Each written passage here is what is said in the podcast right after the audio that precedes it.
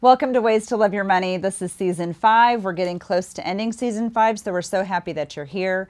We have a great guest on the show who is a serial entrepreneur, but really it brings it down to the fact that he and his investment team are out there buying businesses. And I think for every business owner out there, they need to wait and listen to this show because I think it'll be more powerful than you can realize. And it'll be a great investment in your business knowledge so that you know what to expect. So Maceo Jourdan is here with us today, and I think you're going to really enjoy it. I think you're going to learn a lot from it, and I think that there's so much more value in having these kinds of conversations, because these aren't conversations that I'm hearing out there, and I think it's important for you as a business owner to know what the facts are so you can get the best value for your business, and also make sure that that sale goes through when the time comes and that perfect buyer just represents themselves in your life and you have the outcome that you're looking for. So stay tuned, and we'll be back with the interview with Maceo.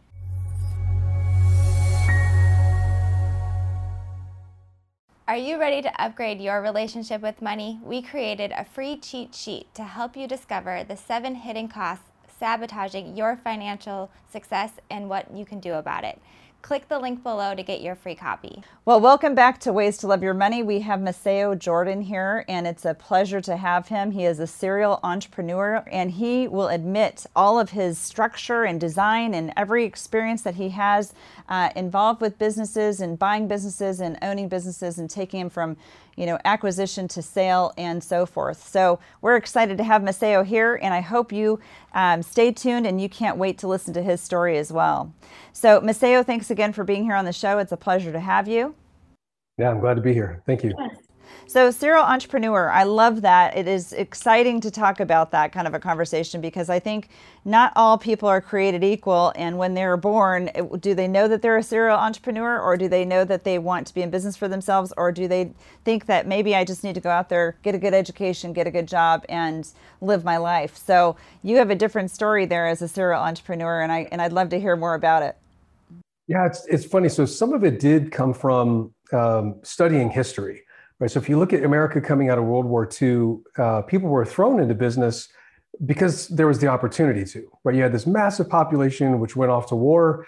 Everybody else that stayed back is kind of like, you know, you're the last one standing, which isn't necessarily a good thing. Right. If you're the last one standing, you might find yourself in a position that you either weren't ready for or frankly just aren't qualified for. And so as I studied that and I looked at it for what it was, meaning, if I go into this with some thought, I can probably have a better outcome. That helped me out immensely later on in life. But my true journey of entrepreneurship started accidentally, like most do. I was a little kid delivering papers around our townhouse community. We had some women that they were retired. They really liked birds, and they had those little red bird feeders hanging up. Okay, hummingbird feeders. Yeah, I was getting I think it was either The Boy's Life or something like that, which of course I'm dating myself. But, you know, one of these magazines that young boys would read, and it had a project in it for creating a bird feeder. Well, I turned that into a little business, and I forget, they were paying me maybe $5 or $6 at the time, which, you know, to an 8-year-old, that's a massive amount of money. That's a lot of money, yeah. Yeah, right. And it wound up being a recurring revenue business, right? Because the project was you create this bird feeder by rolling something in peanut butter and then rolling that in bird seeds. It's like a real magnet for birds. I think they had that as a project when we were in school at one point. I'm sure you did. I think they did that. I think my kids even did that. So yeah, that's great. Which, by the way, if they've got a population that likes birds, it's a real winner. For some reason, though, what I took from that, even as a kid, was that if I could find the buyers first, everything else would take care of itself. And so those two things worked together as I grew older and got more experience, I think, to point me in the right direction. Well, I think that that's a powerful message, because I have a story about my son when he was younger, and it was these little bracelets, and he was in first grade, and he started to have other people make these little bracelets, and he would be the one selling them. And I got a phone call from a mom saying that, do you know what Trevor's doing? And I said, no. And she explained it to me. She goes, but he's not, you know, sharing any of the money with the kids that are making these bracelets. And I went, oh my gosh, he's already an entrepreneurial brain. And he was, you know, from a very young age. And so I think it's fascinating to talk about that, because so many people, there might be people that find a lot of risk in being a business owner. Oh, yeah. There might be people that are afraid to take on that responsibility. So that's why I say not everyone is created equal there, but you know, you've built something that's been very powerful over many years. So you started very young with the mindset of creating, you know, a product for money and turning it into now finding the consumer for that product. And that is the secret to success for everyone's recipe that's in business. But how did you do it? How did you kind of figure that out? Or was that just the beginning of the journey? Well, it was the beginning of the journey, but really was the staying rooted in figuring out the reality. You know, so that might be my personality. And I mean, you know, like Maslow's hierarchy, psychological kind of personality. That aspect might be in my nature, but it's not something that you know, isn't accessible by everybody. So I think the first thing entrepreneurs need to do is to set out to just know things the way they are in their unvarnished nature. So because of that, whenever I would see a success or read about a success, I would always dig to find out what was really going on. And, you know, of course, we know about this in the scandal kind of way, right? Like Enron or something like that, sure. Which those were instructive, right? Because it taught me that, okay, you know, Enron, or there's another one which is less known called the Homestake refinery or Homestake oil swindle, very much like Theranos, right? So Theranos basically turned out to be a scam. But when you study those things, you know, you can find out the way humans really are, right? So Theranos could hoodwink very educated people into that opportunity. That tells me that there's something about us that, you know, is attracted to that sort of thing. Now, I'm not saying we should all go out and like scam people for millions of dollars because it doesn't end well, but it's understanding the process, right? So from a business building standpoint, there's a lot to learn from those particular companies, you know, how to position yourself. But really when you're thinking about entrepreneurship and risk, we've got to understand, well, what is really so risky about it? If you go to the SBA, you know, Small Business Association or SCORE or something like that, you know, they're going to have their top 10 lists of reasons why businesses fail. And whenever I would read those, I would think to myself, okay, well, is that really what it is? And how do you know? Right. So I got very well versed at asking people, how do you know that? It's kind of my core question that I teach people as entrepreneurs, whether they're talking to an advisor or they're talking to you know, an employee that wants to do something. It's just ask the question, how do you know that? And as a young person, I was certainly far less diplomatic about asking it. But in my experience, I found that the vast majority of people really didn't have a reason for the things that they were saying, including SCORE. So I actually did go to SCORE when I was a young man because they would offer business help. If people don't know who a SCORE is, it's retired or experienced executives that offer pro bono or free services for entrepreneurs in a lot of cases. And so I remember I was talking with this guy, you know, he claimed to have 30 years in business and he was telling me all these things, you know, this is risky and that's risky. And once he got done with his spiel, I said, okay, well, how do you know that? And he actually sat there for a second and he thought about it. He gave me an answer that had no data associated with it at all. So there were no numbers, no real concrete thing that I could go back and test. So if you think about business in that, you know, sort of 1-2 punch way. How do you know?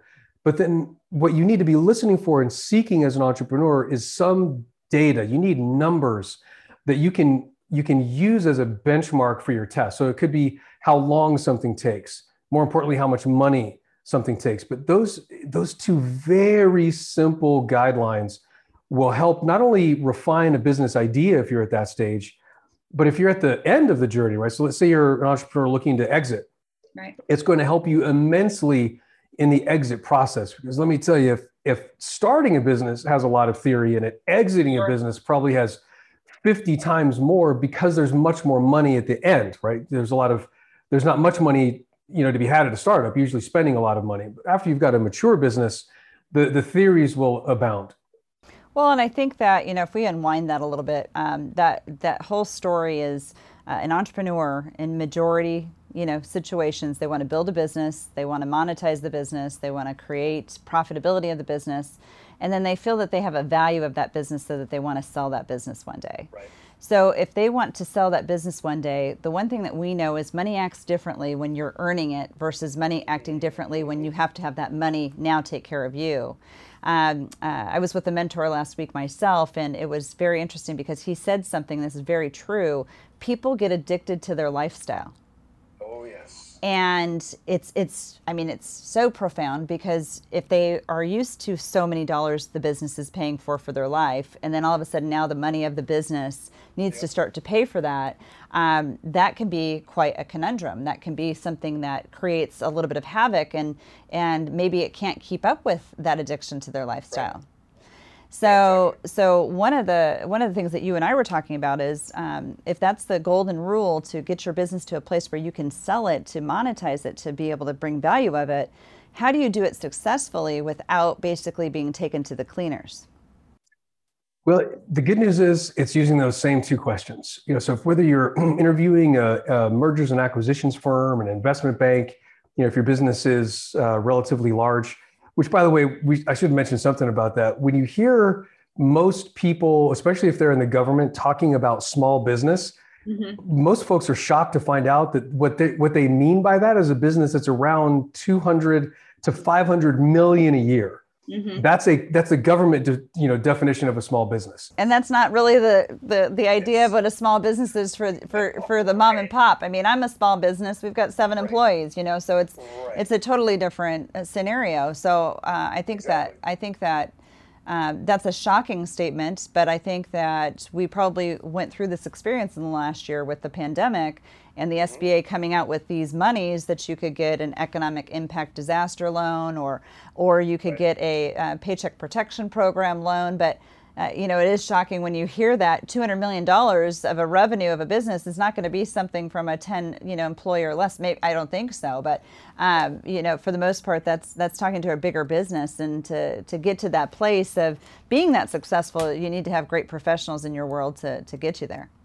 Well, let me jump off from there, right? So you not only need professionals to get you there. So this would be, top-level management, probably some middle management. Usually, when a company crests $10 million, it's so weird how all of this revolves around round numbers. Personally, I think that's just because of human beings. When a business hits that magic number of 10 million, they start thinking, "Oh, I need some help." So 10 million, 25 million is the next one, and then 50 is usually the next sort of catalyst. Okay. So companies that are over 50 million generally have top-level management and then some middle managers in there. And we could debate for hours about whether that's needed, but when that size of company is looking to exit, you're going to be approached by firms that are frankly looking for the paycheck. Now, some of it's predatory. Most of it, though, is not. So very, very small minority are predatory.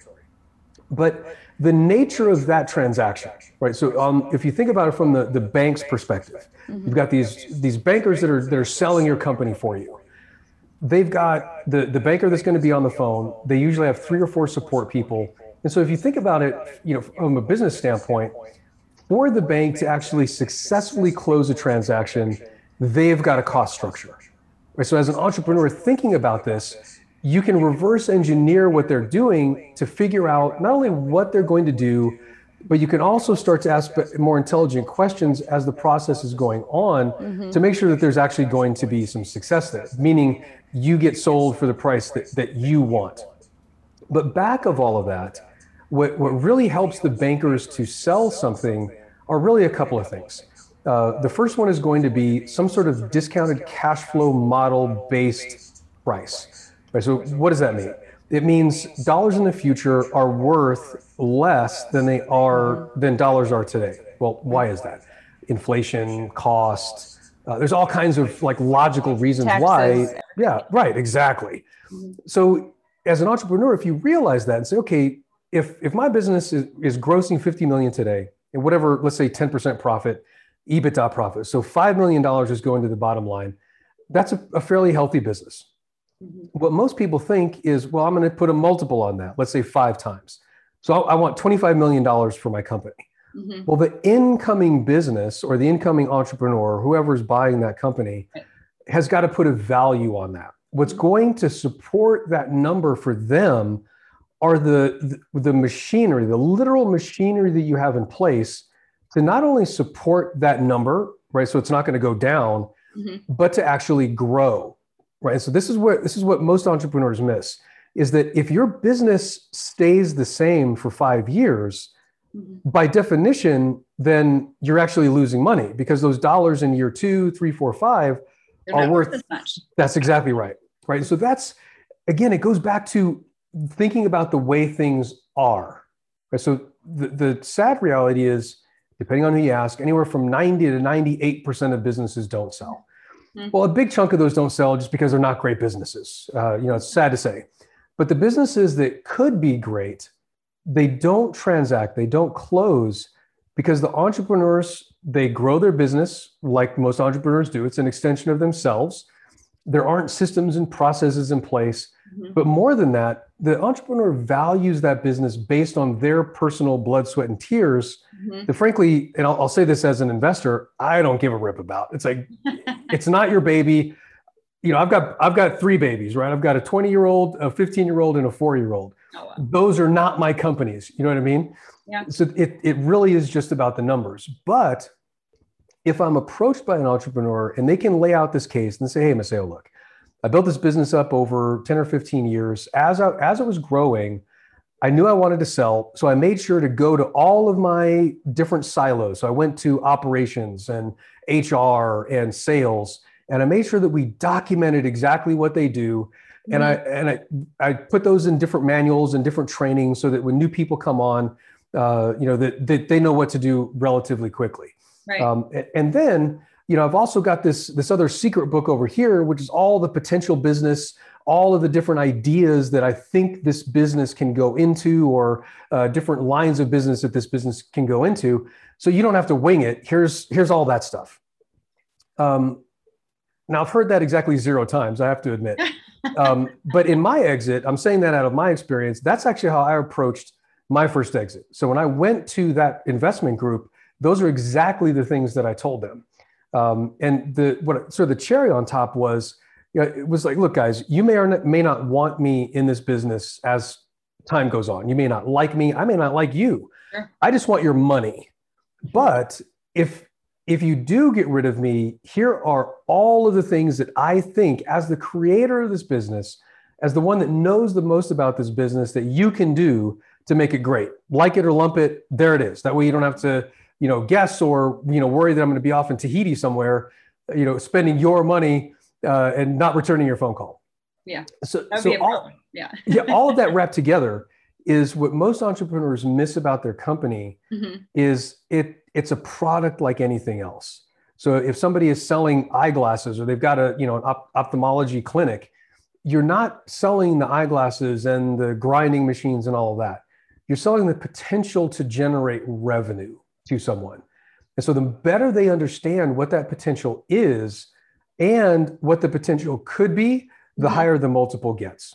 So last piece is, if you think about technology, the reason why technology companies tend to get higher multiples is because the perception in the marketplace is that it does have a higher potential for revenue down the road, number one, in the case of a business that's going to be standalone, or it's the entrepreneurs who started it, built it, they purpose built it so that it could go into a larger organization to immediately monetize. For example, Instagram inside of Facebook, or WhatsApp inside of Facebook. Can I ask a kind of a silly question maybe, but I don't think it really is, because every business out there today actually has to have some form of tech involved, especially when it comes to the marketing and advertising of that business. And those systems and procedures are so very valuable. And I think that the total valuation of the business is probably derived by that, because it's how well does someone know your service or product? And right. that has to be monetized as well. How does that fold into this part of the conversation? Actually in the same way, right? So it may come as a shock to people, but you really can systematize marketing. There is some art to marketing, obviously, it's a creative endeavor, but from the standpoint of how do you generate your ideas? How does a marketing campaign actually get created? Right. You can build processes around that. In fact, I've got process documents specifically for that. That's great. Here's what I found about creative people. If you give boundaries to creative people, you wind up getting better work. And the reason is very simple. If as a creative, you go into an environment where anything is possible, then nothing happens, right? Nothing actually gets done. But as a creative, if you go into something and you know what the boundaries are, your work product and the results go up exponentially. Okay. So when I'm working, for example, with let's say a designer, a graphic designer, very creative, it's like, well, what color do you want? Well, there are 16 million of them, pick one. You know, what kind of images do you want? Well, there are like 15 billion of those on the internet, pick one. Instead of doing that, if you, this goes into the manuals in a business, if you have correctly identified who your, what's called an avatar. So who's your ideal buyer? What's their name? What do they dress like? What's a day in their life? This is in advertising terms, what's the day in their life? What happens after they wake up?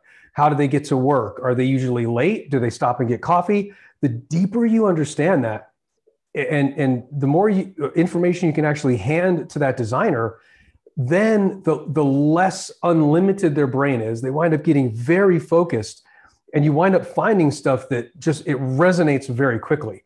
And so describing that kind of marketing process to an incoming investor is very attractive, because one of the hardest things to put our hands on is the whole idea of sales and marketing. It's very much a black box for most entrepreneurs. We kind of hope it happens. Well, if you can systematize that, it's almost like minting money. Well, I think with that said, if someone actually wanted to work with you, Maceo, is it more that you're buying the businesses, or are you actually doing coaching for business owners to actually build their businesses to a bigger brand?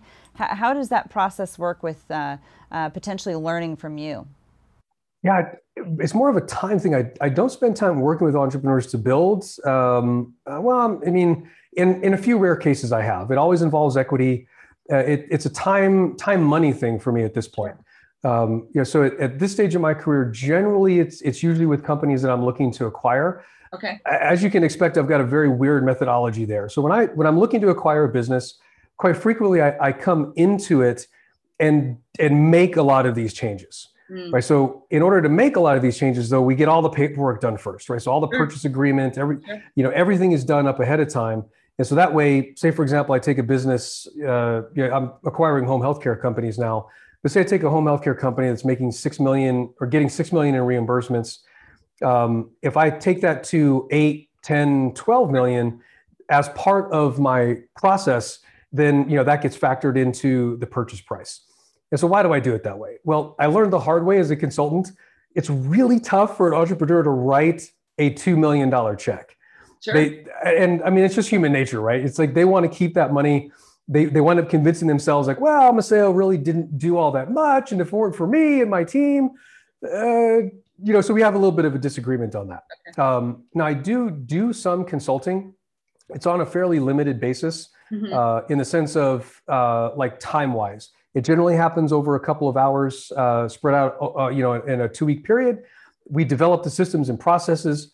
I've got a very, as you can imagine, rote methodology where I meet with their team, but it's all very regimented with results at the end. So my guarantee whenever I'm doing consulting is I either make them money or I give them a refund.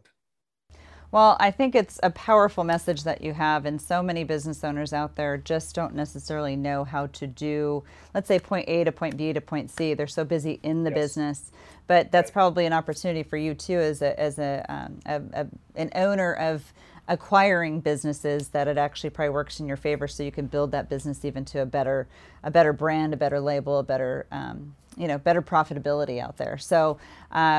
What would you want to say in final here to that business owner out there that's maybe looking to sell their business? What would you say would be one of the first things that they would want to ask maybe the right professional, not try to figure it out on their own? Well, I'll tell you, I'll answer that out of what I didn't do. So I would say find a wealth advisor first. And you hit it squarely on the head from the beginning. What entrepreneurs either don't want to think about or miss is that your revenue stream is gone, the day after that ink dries. And so you as the entrepreneur have got to think about that. If you're living off of a salary plus distributions out of your business, mm-hmm. you need to understand what it means from a tax standpoint, what it means from a purchase standpoint, what it means from a lifestyle standpoint. You need to take stock of all of, start looking at your life as its own business. What's your cost of goods? How much overhead do you have? And then understand if you do need to downsize, what is that going to look at? You need to make those hard choices first. Not necessarily because it'll torpedo the sale, but it can. I've had acquisitions where, I don't know this for certain because the entrepreneurs would never tell me, but I'm firmly convinced that the reason why the transaction didn't go through is because they ran the numbers. They realized, yes, Maceo and his investor group are going to come in here and drop $5, $6, $7 million on us, and it's not all at once. So maybe $2 million up front, another $2 million over a couple of years, and the rest over an even longer period of time. But more importantly, their monthly income is gone. Mm-hmm. So for the vast majority of entrepreneurs, they still live on what's called a work, money thinking and lifestyle. And so if you start with the wealth advisor, you'll go in better mentally prepared for the acquisition, and you're more likely to actually have a number written down, like what you want for your company. So when some knucklehead like me is on the other side of the table and I'm driving your price down because it's really not worth what you want, and we at least get to your number, then it gets hit, the transaction can go through, and that very difficult emotional roller coaster that is a purchase and sale of a business can actually happen. Well, and that's one of the things that I always say, there's a professional for everything. And maybe the advisors that you've had up to this point really they don't know how to do this. They don't know how to go to that next level with that business or that sale or even acquiring another business just to even make your whole big piece look better. I think we could probably talk all day, which is very exciting to me. And this is a subject that needs to be brought up, I think, more often than not, because so many business owners are just kind of going out there blind, and they're working at it, they're raising their family, they're busy, they're making sure that their employees are there and supporting their goal, vision, and dream. But what does life look like when we get to that, let's say, set age of retirement, or just that set age that we want to slow it down? And I think sometimes just talking to the right professionals are really, really key. But get the facts and don't necessarily wing this one on your own, because that's definitely how you're going to go to the cleaners for sure, I imagine. So it's entrepreneurs, right? We love to wing it, and that's unfortunately that doesn't work when you're trying to sell a company. Well, and I know we had a previous conversation. You had said it's very interesting with so many of these businesses out there that are big overnight, that someone could say something big about them, and all of a sudden they're worth billions of dollars. Yep. But what infrastructure is there to support that? And it's sometimes an influence that actually happens, and that's not a real true reality. And I think once you actually get to the intrinsic value of what that business is doing, and really where that business owner needs to come out at the end with the tax analysis from the tax professional, with the company that's buying the business, and also what the commitment of that is for the exit, because sometimes you might have to be involved in the business for 2 years or 4 years or 5 years, and sometimes business owners don't want to stay involved that long. So, and sometimes the owner doesn't want them to stay in there that long either. So I just think this is a valuable conversation. I'm so glad that we had it, and I'd love to have you back on the show so we could talk about more details of these things to come. Yeah, I'd love it. Yes. Anytime. Thank you so much, Maceo. Stay tuned. We'll be right back. As a thank you to all of our listeners, I would love to offer you a complimentary consultation with me, Elizabeth Dawson, and just click on the link below and you can schedule that time to meet with me. Take care. See you soon. A very powerful conversation that we just had with Maceo Jourdan. I hope you enjoyed it. I would love to get your feedback. Please email us your questions or put them in the comments below. But you can email us at questions@elizabethdawson.com. We'd love to know what your questions are about. Basically, if you're a business owner out there, you're looking to get your business to a valuation so that you can feasibly find a buyer to buy it. And possibly Maceo might be your buyer, who knows? But there's so much to know out there, and business owners are really in the business of creating value drawing the consumer in to buy the value, and then eventually selling that value to something in the future. So get your facts. This is the time. If you're really building it for the right reasons, do it for the right reasons and keep it all. We do have an audience question. It says, how much can a financial professional impact my business? Well, I think today's conversation is extremely powerful. A financial professional, it's about the team, and maybe the team that you have right now isn't the team that's going to help you get the business to the valuation that you want. Look at the value of the business in a sense of what you could get it priced for, and then also get the right professional team to represent you so that you don't get taken advantage of. So profitability, profitability, profitability. But most business owners that I know have always built their business, put more money back in the business, and at the end of the day, they have a lifestyle that they want to still maintain. If they can't get the value from the numbers that they're looking to receive from the business, in retirement, because they are still so competitive with their lifestyle, then they need to see what do they need to do to ramp that business up even more so that it can be that much more of a success. So get the right professionals in your life. If you're not hearing this conversation from your broker or your insurance agent at this point, it might not be their forte. You might want to reach out to financial professionals like us that are very well versed in the business owner world, as well as finding all the representation of business owner mentality, experts, coaches, people that help build the value of your business, the broker, the banker. Those are where you should actually get the whole macro plan from to be able to get the goal and dream you want. So this has been a powerful show. I hope that you really embrace it. If you know a business owner out there, I encourage you to share this story, because there's so much more to learn and we really want to hear your feedback. So this is getting close to the end of season 5 of Ways to Love Your Money. So if you have any questions and you want us to bring them out in the last episode coming up next week, we would love to hear them. We want to hear your voice and we want to get your feedback too about what you want to continue to hear more of. So stay tuned. We'll be back in a week with another show, and we are just so thankful that you're here today. Take care.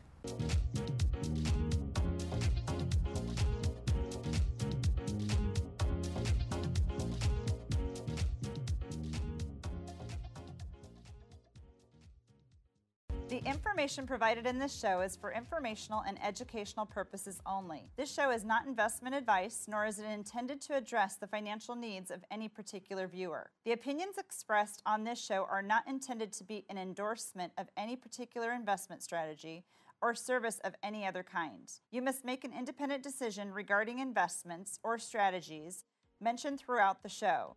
Before acting on information in this show, you should consider whether it is suitable for your particular situation and strongly consider seeking advice from a financial advisor.